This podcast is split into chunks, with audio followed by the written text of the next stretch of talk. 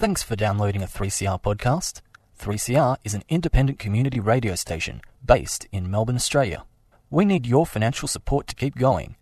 Go to www.3cr.org.au for more information and to donate online. Now stay tuned for your 3CR podcast. I'm Philippe Cousteau from Earth Echo International, and you're listening to Out of the Blue 855 AM 3CR's Marine and Ocean News Program.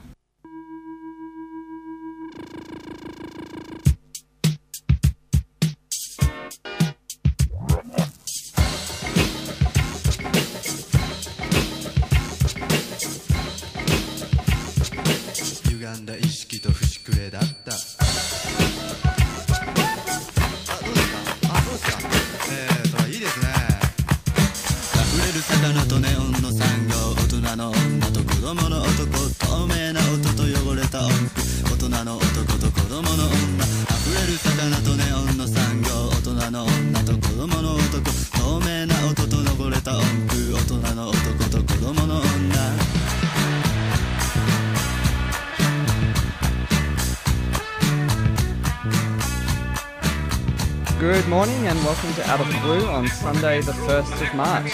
First day of autumn. It feels like we haven't even experienced summer this year. You're listening to 3CR Radio 855 on your AM dial, or you can have a listen from our website www.3cr.org.au/radioblue, from where you can stream our broadcast, and you'll also find a number of previously aired episodes. And you can also find us on our Facebook page at Out of the Blue Radio. We acknowledge the traditional custodians of the land 3CR is broadcasting from and pay our respects to their elders past and present and to future generations. My name is James Whitmore, and today's weather is mostly sunny with a top of 32 degrees and a cool change in the evening. Out on the bay, northerly winds to 15 knots before shifting to southwesterly, and there's a strong wind warning. As always, please take care if you're getting out into our beautiful bays or waterways in the state of Victoria. Today I'm joined in the studio by Fam Charko. Fam's been a presenter on Out of the Blue for 4 years, and sadly, this is one of Fam's last shows with Out of the Blue. Hi, Fam. It sure is. Yeah. Hi, James. How are you feeling? Oh, a little sad, to be honest. Yeah. It's been a really good 4 years. So, leaving, but I feel like I'm leaving it in your capable hands. So, oh, good. You know, yeah. Look, I'll try not to destroy the joint. As it's Fam's last show, we're going to actually go back into the beginning of Fam's career as a marine scientist, talking a bit about her internship at the Great Barrier Reef Marine Park Authority, and the time she punched a shark in the face. It's a great story, and don't worry, the shark lived. I love animals, people. I promise. Fam does love animals. I do not go around punching animals in the face randomly. We're going to hear all about that in just a minute, but we're back right after this brief announcement.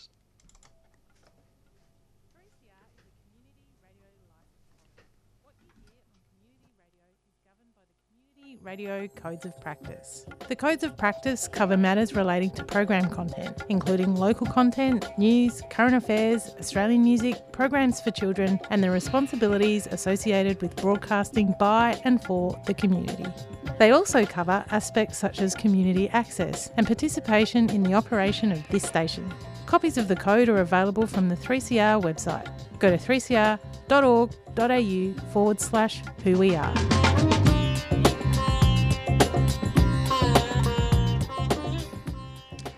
You're listening to Out of the Blue on 3CR Community Radio 855 on your AM dial.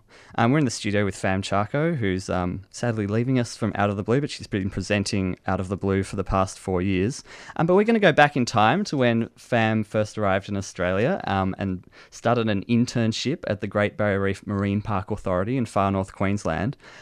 Fam, what brought you to the authority? Oh, well, I had the luminous idea of wanting to specialise in marine biology while studying at a completely landlocked university in the Netherlands. Amazing. And I didn't want to leave that place because it was really great and I was really enjoying living there and studying there. But I had to get out of that place. You know, it was quite a small town, and I was kind of trying to make it work by scrounging some subjects from fisheries departments and animal zoology department and things like that. So I applied for the internship and I was actually really, really lucky to get it, because when I spoke to my supervisor later on, she said, oh yeah, your application was one of 150 and you were the person with the least experience. Oh my goodness. Well, amazing. But she recognized, because she had the same situation as I had when she was at uni. In Germany, same thing, landlocked university and wanting to study tropical marine biology. So yeah, she recognized herself in my cover letter, and so I got really lucky. But I was there as a pair of interns, so the other person thankfully had lots of experience in aquariums. Yeah, so you can learn about that. And when was this? Oh, this was in 2004. So I was, 22-year-old. You're just fresh out of uni. Oh my God! Yeah, so it was part of my masters. Yeah. So I was still in uni technically, and I came over for a 6-month internship at Reef HQ, which is a really wonderful aquarium in Townsville. It's owned by the Great Barrier Reef Marine Park Authority. And what's really special about that aquarium is that it has a big coral tank and it has a part of the Great Barrier Reef in there. So it's 2.5 million liters of water, but it has a piece of coral reef with all live corals, none of that, fake fluorescent painted the stuff you see in fish shops. Yeah, exactly. None of that. It was all real corals, and it was open to the elements. So we would actually get coral spawning in the aquarium every year as well. Yeah. At the full moon or whenever. Yeah, it's the first full moon in November, I think, so around Cup Day. So it was a really, really special place to be, and just really wonderful. And what were you doing as an intern there? Well, I was looking at growing coral nubbins, so small bits of broken off live coral, and growing them faster than they would in the wild by using electricity. We were looking at potential... The potential to grow back damaged coral reefs, basically, in the wild with underwater currents, so electrical currents underwater. And they respond to that? Yeah, they do. That's amazing. Yeah, because it actually helps them get the ions of calcium hydroxide and all that sort of stuff out of the water and incorporate that in their skeletons much quicker than they would usually. Yeah. So that was really interesting. I was pretty young. Yeah. And dumb as a stick, if I may say so myself. And there weren't just corals in the tanks. No, there was all kinds of stuff there. We have to hear about this shark. Yeah. So there were also sharks in the tanks. Disclaimer: I know it's probably not very great for my career to be introduced as the marine biologist who punched a shark in the face, but so here's the story. As I said, I was kind of fresh off the boat, kind of naive 22-year-old, so as soon as I got to Reef HQ, my colleagues who are all Australian tried all of the funny stuff on me: drop bears, tire snakes, all that kind of thing. And my colleagues also said, you've got to be careful, because in the predator tank, which was our shark tank with lots of different species of sharks and all kinds of beautiful stuff, they said, so Leo, the leopard shark, or zebra shark, as is also known, he has it in for new female divers. Because one of my jobs there was not just to do the research, but also just to help with the day-to-day running of the aquarium. So every morning we would suit up, and we'd be spending 2 to 3 hours cleaning the windows on the inside of the tank so that the visitors could see the animals properly. And we had a tunnel as well, so we had to make sure that tunnel was nice and clean. We'd be diving in there for a few hours every day, and they. Now, Leo, the leopard shark, he was quite a character. How big are leopard sharks?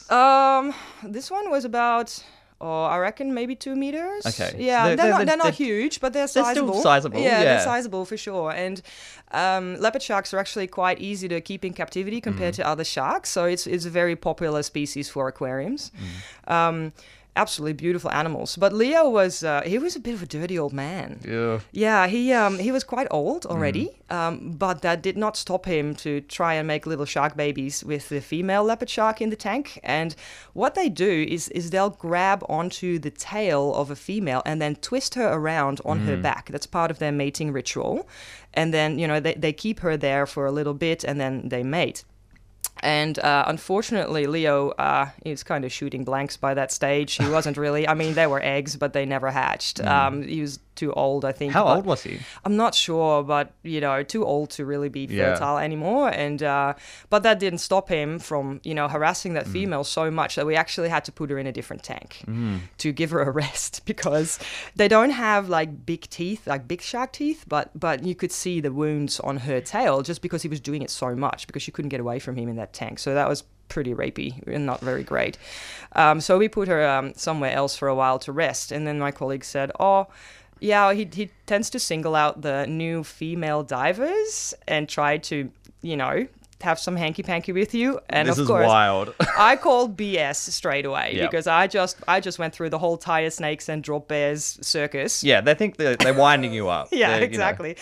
And even my colleague who was doing her PhD at the time, she's like, oh, yeah, well, actually, he grabbed me once by my calf. Thankfully, she was wearing a wetsuit and tried to turn her around. And I was like, oh, is she in on it? That's exactly. That's right. Yeah, well, we'll see. So one of the first times I jumped into the predator tank to clean, I was cleaning the shell of our sea turtle, Lucky. She loved having her shell cleaned. So I was kind of like sitting on my knees, a fully deflated obesity on the sand of the predator tank, and I was cleaning Lucky's shell with my little cloth. And you know, when you're wearing a dive mask, you can't really see like the 180. You don't have that wide-angle vision because you're wearing your dive mask. So I keep seeing something moving from right to left in my vision. And then again, a big shadow from right to left. Did you also hear Jaws music playing? Oh, in my head, it started up a little bit because I was like, what is happening here? And I saw Leo, and because I could only see him coming from my right side to my left side, and then again, I was like, he's circling me. Is he circling me? Oh. And he was getting a bit closer and closer, and I didn't really think anything of it until I felt a bump on my head, the back of my head. Goodness. And I was wearing a hood, so, you know, you can't really move very much when you're all the way in neoprene.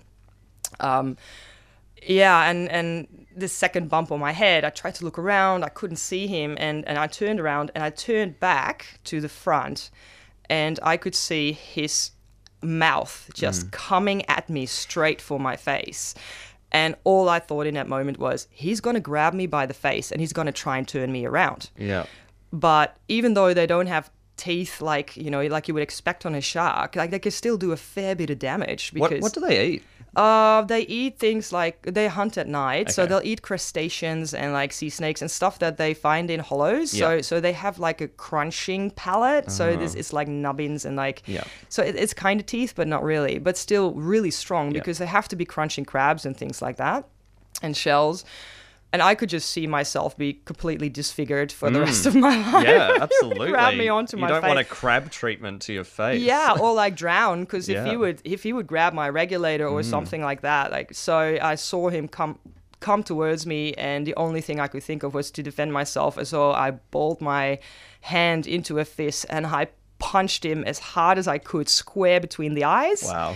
Obviously, that gave him a bit of a shock. Yes. And he swam away really, really quickly. He turned tail. He swam away as fast as he could, and he never bothered me again. Wow. So you, like, even after you'd go diving in this tank again, Leo's there, but he just wouldn't come near you. He learned his lesson. Yeah, learned his lesson, was on the other side of the tank when I would get in, and all I could think of was, oh my God, is that school glass still there? Have I just punched a shark in the face in front of like 60 kids? Did you find out? I never found out, but I was a little bit afraid to ask. They were probably very impressed, fam. Oh no, that was not a good day. But did he try it to any other women? He always would have a go when there were new female divers. And that's just extraordinary. It freaks me out because I was you go into this tank, you're completely dressed in neoprene, everything with the hood, so I couldn't even see my hair, nothing. So there were no distinguishing features that distinguishes a male diver from a female diver when you go into the tank. But somehow these fish in that tank knew exactly who was in the tank at which time and if they were female or male. That's just the most extraordinary thing about this story, I think. It's just that, you know, he was somehow distinguishing between human genders. Yeah, isn't that bizarre? It just, and I thought it was a big coincidence until I made friends with another big fish in that tank, the Napoleon wrasse or the humphead Maori wrasse called Wally. So yeah, we'll get to that story after the break. We're gonna go to a song. This is Marryuna by Baker Boy. You're listening to Out of the Blue on 3CR Community Radio. I'm a proud black younger boy with the killer flow. Listen to the Iraqi, listen to it blow. For the boys, younger boys, all the way from Anamland. Era boy, ini jana puda, ini nara younger balanda bungugu. Tumur irangannya marchiku. Napu kejati, napu tu ripuku. Walla manguji, mereka mana pamir. Ripu, ripu, mejiku. Babu ina marchingannya ku. Triggers mind blown, survival mode. Human brain, greatest weapon in the globe. Self-sustained education, knowledge is order. Standing on everyone's shoulders. Teaching yourself as you get older and older.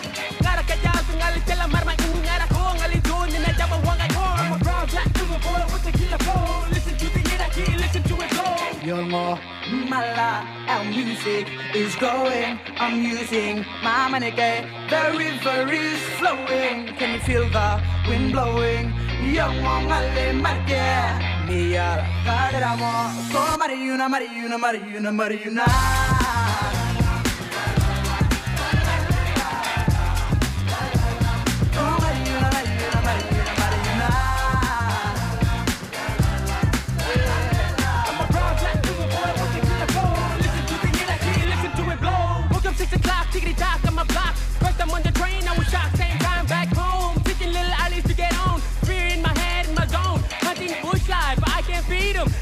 Jungle, way of freedom, city lights, the sound, too much in my mind, but the quiet, the nature sound, now that is why I live and breathe and represent, let it shine before the end of time. Lur, lur, ira marching on your lur, lur, papu ina marching on your irma, gaga, bega, boy, ga, marching now, nigga, yell the door, marchi, marchi, marchi, marchi, marchi, marchi, yeah, yeah, I'm a brown, black, silver boy with the killer flow, listen to the Iraqi, listen to it blow. You're more mala, our music is growing, I'm using my mannequin. The river is flowing. Can you feel the wind blowing? Yo, male, marque. Mia, paderamo. So, Marryuna, Marryuna, Marryuna, Marryuna. La, la, la, la, la, la, la, la. So, Marryuna, Marryuna, Marryuna, Marryuna. Yeah. I'm a proud black people, boy, with the killer flow. Listen to the energy, listen to it blow.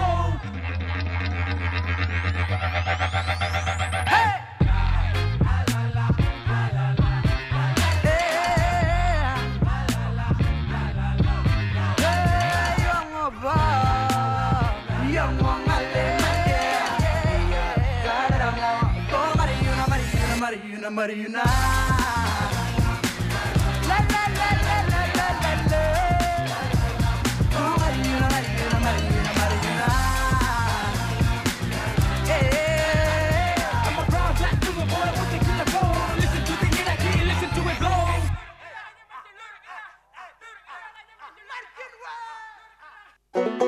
Get your copy of 3CR's magnificent book. It's a stunning history of the people, programs and issues at the station since 1976. On sale now for the amazing price of just $20. Pick one up at the station or jump online and place your order. Radical Radio, celebrating 40 years of 3CR. On sale now for $20.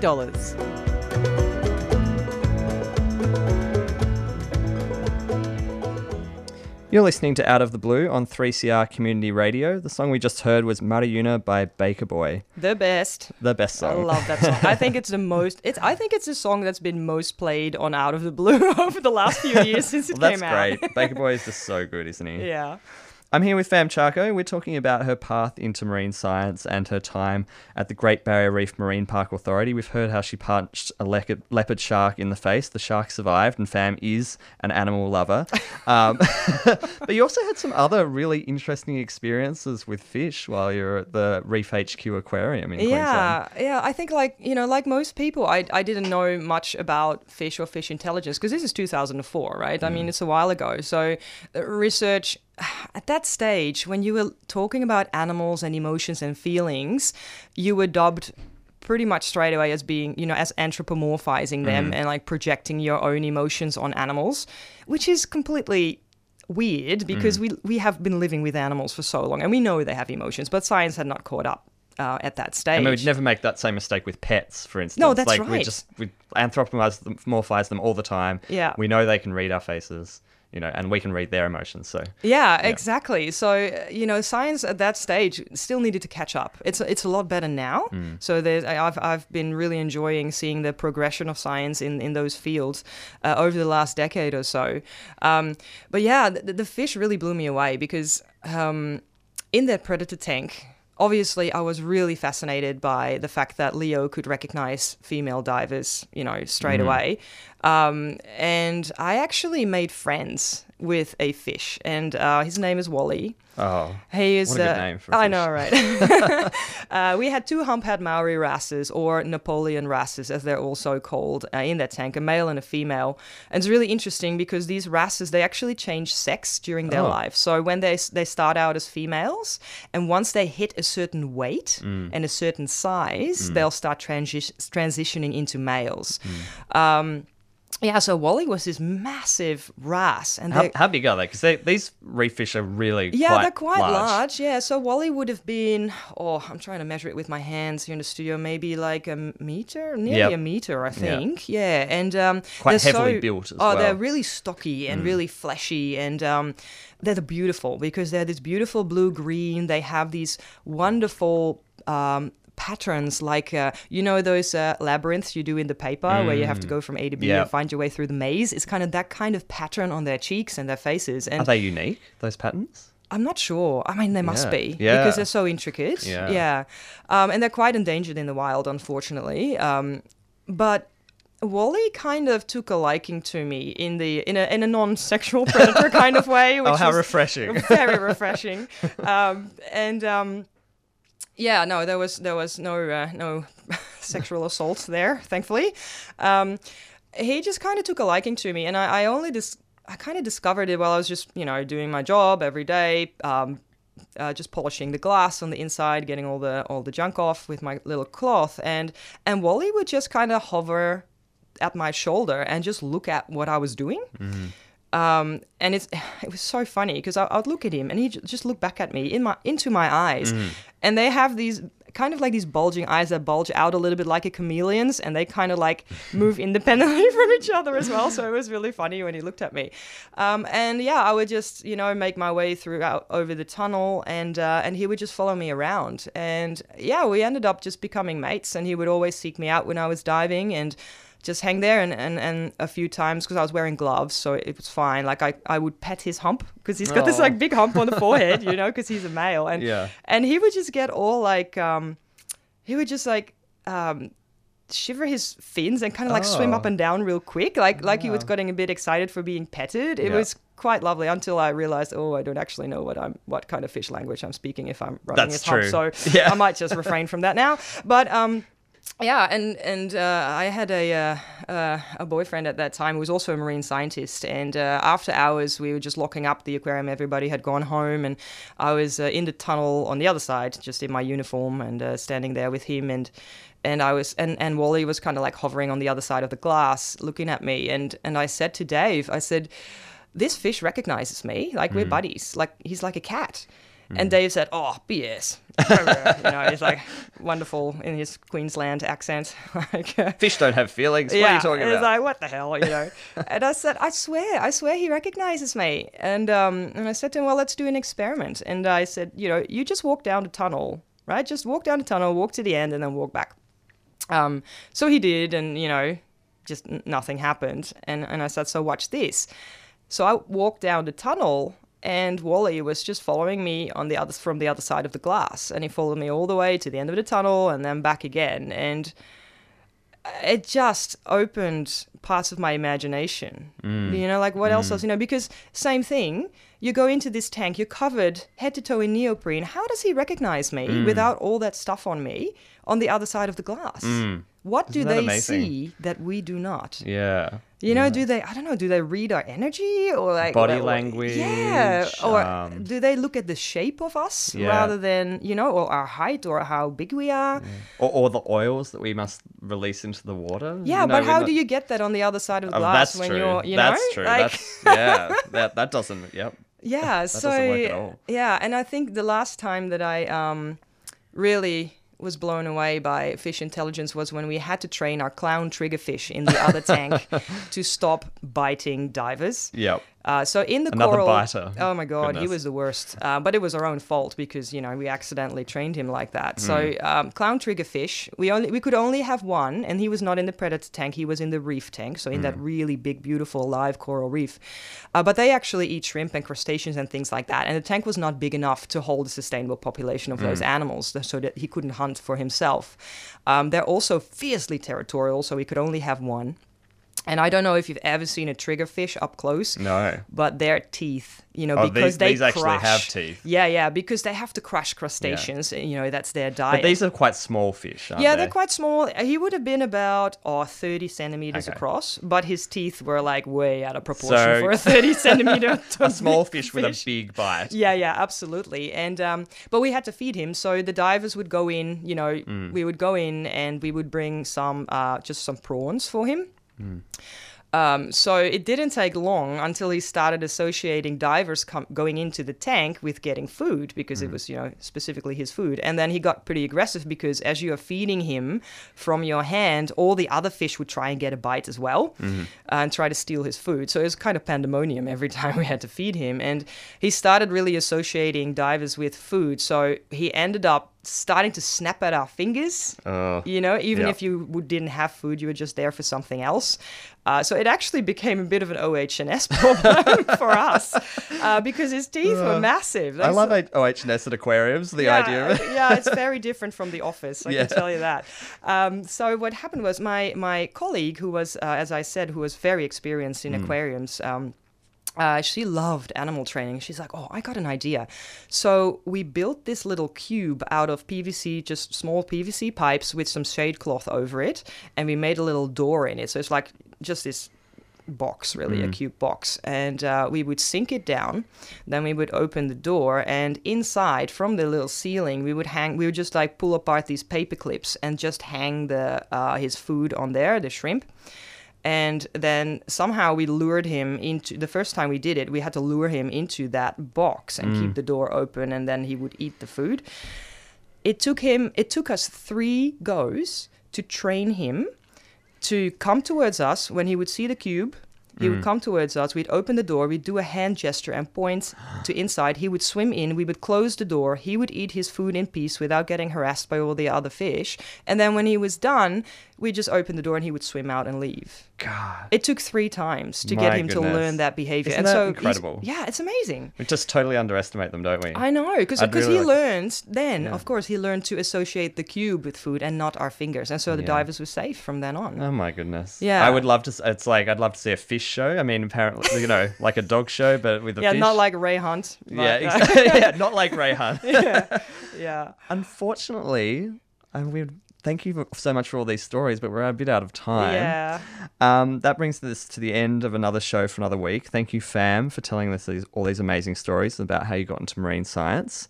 And also thank you for all your work here at Out of the Blue, telling us important stories about your work on pollution and keeping us up to date with all the latest ocean news. Oh, it's been such a pleasure. I'm going to miss you guys, but I'm going to be back. Yes, as a guest. Yeah, we're definitely going to have you on as a guest. And you're also moving on to another really important piece of ocean communication. Can you tell us where you're going? Oh, yeah. Well, I'm going to Radio Marinara from now on Triple R. So you can catch me on Sundays from 9 to 10 a.m. And I'll be joining their amazing panel of presenters there. I always see Radio Marinara, because Radio Marinara and Out of the Blue was started by the same people. And so Out of the Blue was first. And so I always see Radio Marinara as kind of like, you know, like the really smart, overachieving younger sister, whereas Out of the Blue is more like, you know, the radical older sister with the septum piercing and the half-shaved hair. Yeah. So yeah, I'm it's a lovingly competitive relationship. It is, and it's lovely, and the team is great. So I'm looking forward to it. Yeah. So catch up with Fam on Radio Marinara if you have time. You've been listening to Out of the Blue on 3CR Community Radio, 855 AM. Sally is up next with Out of the Pan, and enjoy the rest of your Sunday.